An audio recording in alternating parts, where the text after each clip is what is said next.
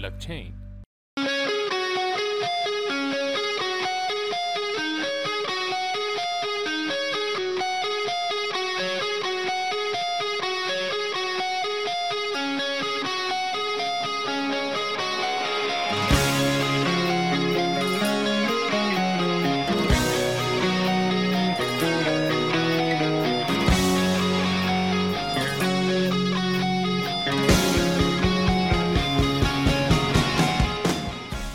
سلام.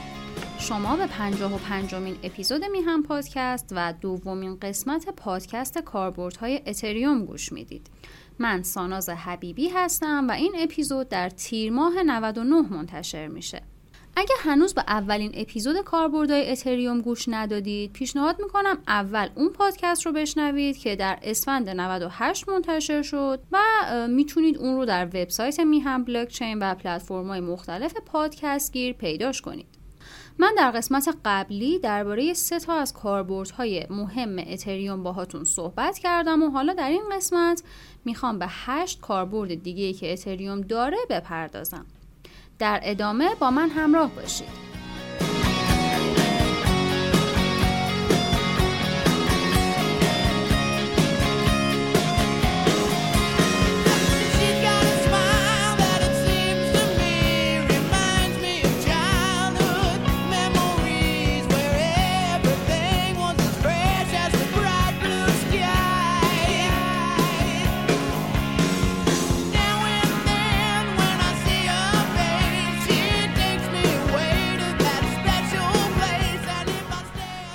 چهارمین کاربردی که اتریوم در حوزه ارزهای دیجیتال داره DEX ها یا همون decentralized exchange ها یا همون صرافی های غیر متمرکز هست. کاربران حوزه ارزهای دیجیتال و بلاکچین مدت زیادیه که از exchange های متمرکز استفاده می‌کنن و به مرور زمان و با شناخت بیشتر تکنولوژی بلاکچین صرافی غیر متمرکز به منظور برطرف کردن مشکلای exchange های متمرکز به وجود اومدن. برای استفاده از اکسچنج های متمرکز شما باید به اونا اعتماد کنید و سرمایه خودتون رو در این نوع صرافی ها نگهداری کنید. یکی از نقدایی که به صرافی متمرکز وارده دقیقا همین موضوع و خیلی معتقدن اکسچنج های متمرکز با نگه داشتن سرمایه کاربرا پیش خودشون انگیزه خیلی زیادی برای هکرها ایجاد می‌کنن که دارایی کاربرا رو به خطر میندازه این مسئله. صرافی های غیر متمرکز این مشکل رو برطرف کردن و به کاربر اجازه میدن که دارایی خودش رو پیش خودش نگه داره و به جای اعتماد به یک سیستم متمرکز به یک قرارداد هوشمند اعتماد کنه. اما نباید از این موضوع قافل بشیم که اکسچنج های متمرکز به شدت ساده تر از غیر متمرکز ها هستن و کاربرا به راحتی می‌تونن توی اونا معاملات خودشون رو انجام بدن. در واقع برای استفاده از اکسچنج غیر متمرکز شما نیاز به دونستن مفاهیمی مثل کلید عمومی، کلید خصوصی، امضای دیجیتال و مفاهیم دیگه ای دارید که شاید فرایند یاد دادن همه این مفاهیم به همه کاربرای این حوزه زمان بر باشه و قطعا این فرایند خالی از ریسک هم نیست. جدای این بحثا مقوله صرافی غیر متمرکز مدت زیادیه که مطرح شده و با این وجود حجم معاملاتی که توی این exchange ها الان داره انجام میشه به شدت کمتر از exchange های متمرکزه و خب قطعا این موضوع توی جذابیت های استفاده از exchange های متمرکز تأثیر گذاره چون طبیعتا همه کاربرا دوست دارن توی exchange ی فعالیت کنن که حجم معاملاتی بالایی داره. پنجمین کاربرد اتریوم که می‌خوام در موردش براتون توضیح بدم مبحث ICO ها یا همون عرضه اولیه کوین هستش. ایده عرضه اولیه کوین از روش سنتی عرضه اولیه یعنی همون IPO یا عرضه اولیه سهام گرفته شده که ازش در بازارهای بورس استفاده می شده و به این صورت بوده که شرکت ها سهام خودشون رو عرضه می‌کردن و با نقدینگی که به دست می آوردن فعالیت خودشون رو آغاز می‌کردن و یا گسترش می‌دادن. تو ICO شما می‌تونید به جای عرضه سهامتون توی یک کشور خاص اون رو به صورت جهانی عرضه کنین و راحتتر این کار رو انجام بدین. تو روش های سنتی شما باید رویه های قانونی رو طی کردین ولی در ابتدای کار او ها چنین محدودیت های وجود نداشت و شما برای برگزاری یک او نیازی به طی کردن روال قانونی خاصی نداشتین. ولی بعد از یه مدت که این روش جذب سرمایه بستری برای کلاهبردارا به وجود آورده بود قانونگذارا تصمیم گرفتن که محدودیت هایی رو اعمال کنن و ما شاهد این بودیم که مثلا کاربرای آمریکایی یا ایرانی نمی‌تونستن توی بعضی از او ها شرکت کنن به خاطر این محدودیت ها. البته فعالای حوزه ارزهای دیجیتال هم تغییراتی توی او ها ایجاد کردن و روش های دیگه هم معرفی شد که توی اونها سرمایه گذاری صورت می گرفت ولی فاز به فاز کارفرما می‌تونست از سرمایه برداشت داشته باشه. در آینده حتما در مورد این تغییرات او ها بیشتر صحبت می‌کنیم.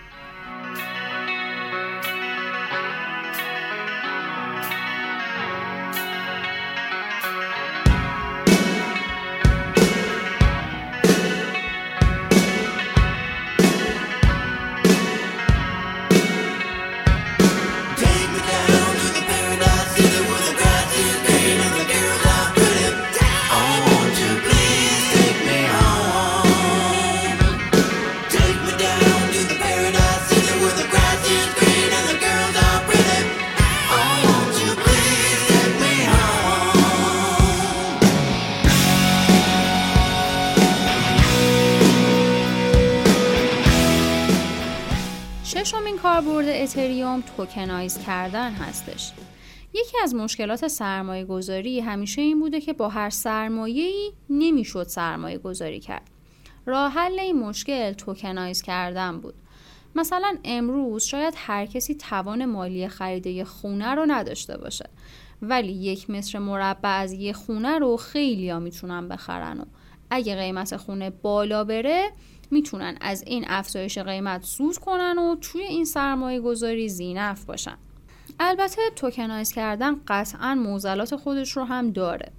اتریوم هم توی این راستا اجازه داده که هر کسی بتونه توکن خودش رو راه اندازی کنه و کاربرد یا پشتوانه برای اون توکن در نظر بگیره. به همین خاطره که میشه از پلتفرم اتریوم برای tokenize کردن خیلی از سرمایه ها استفاده کرد. مثلا میشه به پشتوانه طلا توکن ایجاد کرد و هر مقدار کمی از طلا رو در اختیار سرمایه گذاره علاقمند قرار داد. کاربرد بعدی اتریوم بحث ووتینگ یا همون سیستم رایدهیه. با توجه به اینکه اتریوم یک بستر غیر متمرکز ایجاد کرده مدلای مختلف مدیریت رو میشه توی این بستر پیاده سازی کرد. خب همونطور که می‌دونید کاربرای زیادی به خاطر شفافیت و غیر متمرکز بودن و خیلی ویژگی های دیگه اومدن سمت اتریوم. حالا این وسط اگه مدل مدیریت پروژه شما بر بستر اتریوم هم غیر متمرکز باشه دیگه نور علا نوره. از همین سیستم رایدهی که یکی از کاربردهای اتریومه میشه برای پیشبرد اون پروژه های غیر متمرکز استفاده کرد. مثلا یه پروژه میاد توکنای خودش رو بین طرفداراش توزیع می‌کنه و توی بروز رسانی ازشون نظر می‌خواد.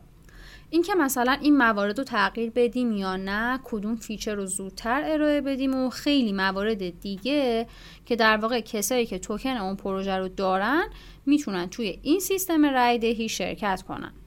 مثالش هم میشه پروژه میکر داو که توی سایت می‌تونید نکته های خیلی زیادی رو در موردش بخونید. یکی دیگه از کاربردهای اتریوم مبحث استیت و ثبت رسمی اسناد و مدارکه. با توجه به ویژگی تغییر ناپذیری اتریوم میشه از اون برای ثبت اسناد و اتفاقای مهم استفاده کرد. مثلا خرید و فروش خونه، قراردادهای مهم بین کشورها یا حتی ثبت تاریخ ازدواج. شاید بشه از این ویژگی و از این بستر برای مستندسازی خیلی از رفرنس های رسمی که برای آینده بشریت مهمه استفاده کرد. البته این رو هم نباید فراموش کنیم که هزینه های این کار کم نیست و هنوزم به شکل گسترده پیاده سازی نشده.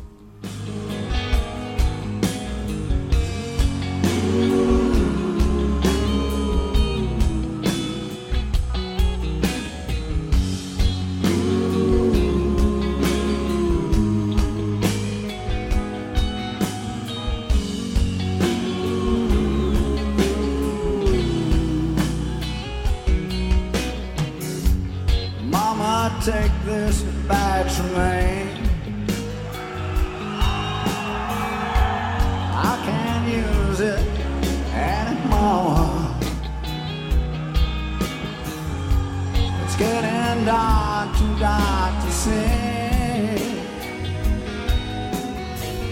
Feels like I'm knocking on heaven's door. کاربرد بعدی اتریوم که خیلی هم رایجه بحث gaming و gambling ه یعنی همون داستان کسب درآمد از طریق بازی و قمار شاید خیلی راحت بشه گفت که اولین استفاده که از قراردادهای هوشمند اتریوم شد توی همین بازی و طرحهای قمار بود. برنامه نویسا خیلی راحت می‌تونن از این بستر برای راه اندازی بازی قمارگونه استفاده کنن. یعنی طرحهایی مثل تاس بندازین و پول در بیارین روی بالا پایین رفتن قیمت شرط ببندین و کسب درآمد کنین و چیزای شبیه اینا.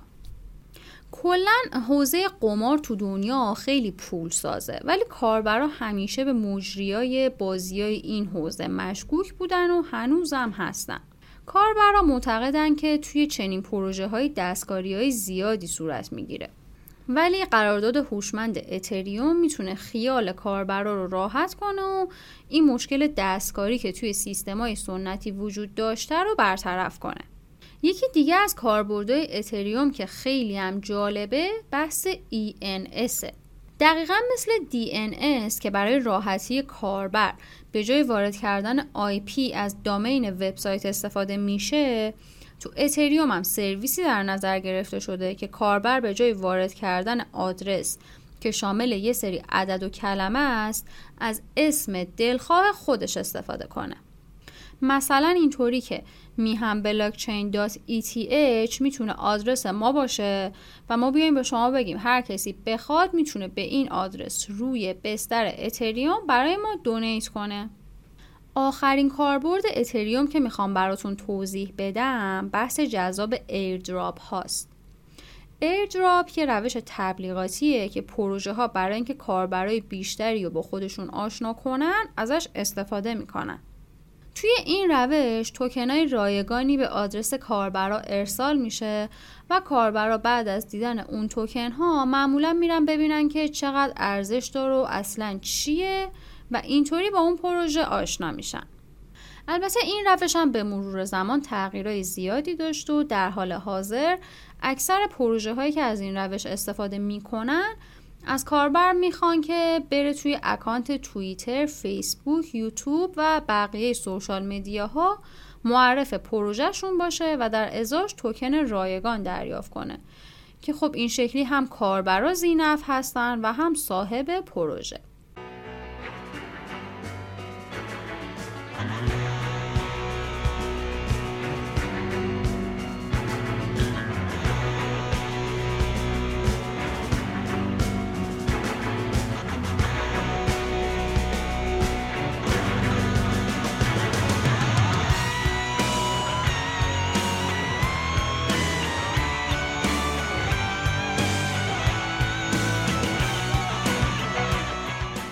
شما به پنجاه و پنجمین اپیزود میهم پادکست که دومین و آخرین قسمت کاربردهای اتریوم بود گوش دادید. این قسمت رو من به کمک همکارانم در میهم بلاکچین برای شما آماده کرده بودیم. اگه سوالی درباره نکات گفته شده در این اپیزود دارید می‌تونید اون رو از طریق بخش کامنت های سایت، فروم، گروه تلگرامی و اکانت تلگرامی ادمین های میهم بلاکچین مطرح کنید. مثل همیشه از موضوعهای پیشنهادی شما برای تولید میهم پادکست استقبال می‌کنیم. تا یه اپیزود دیگه خدا نگهدار.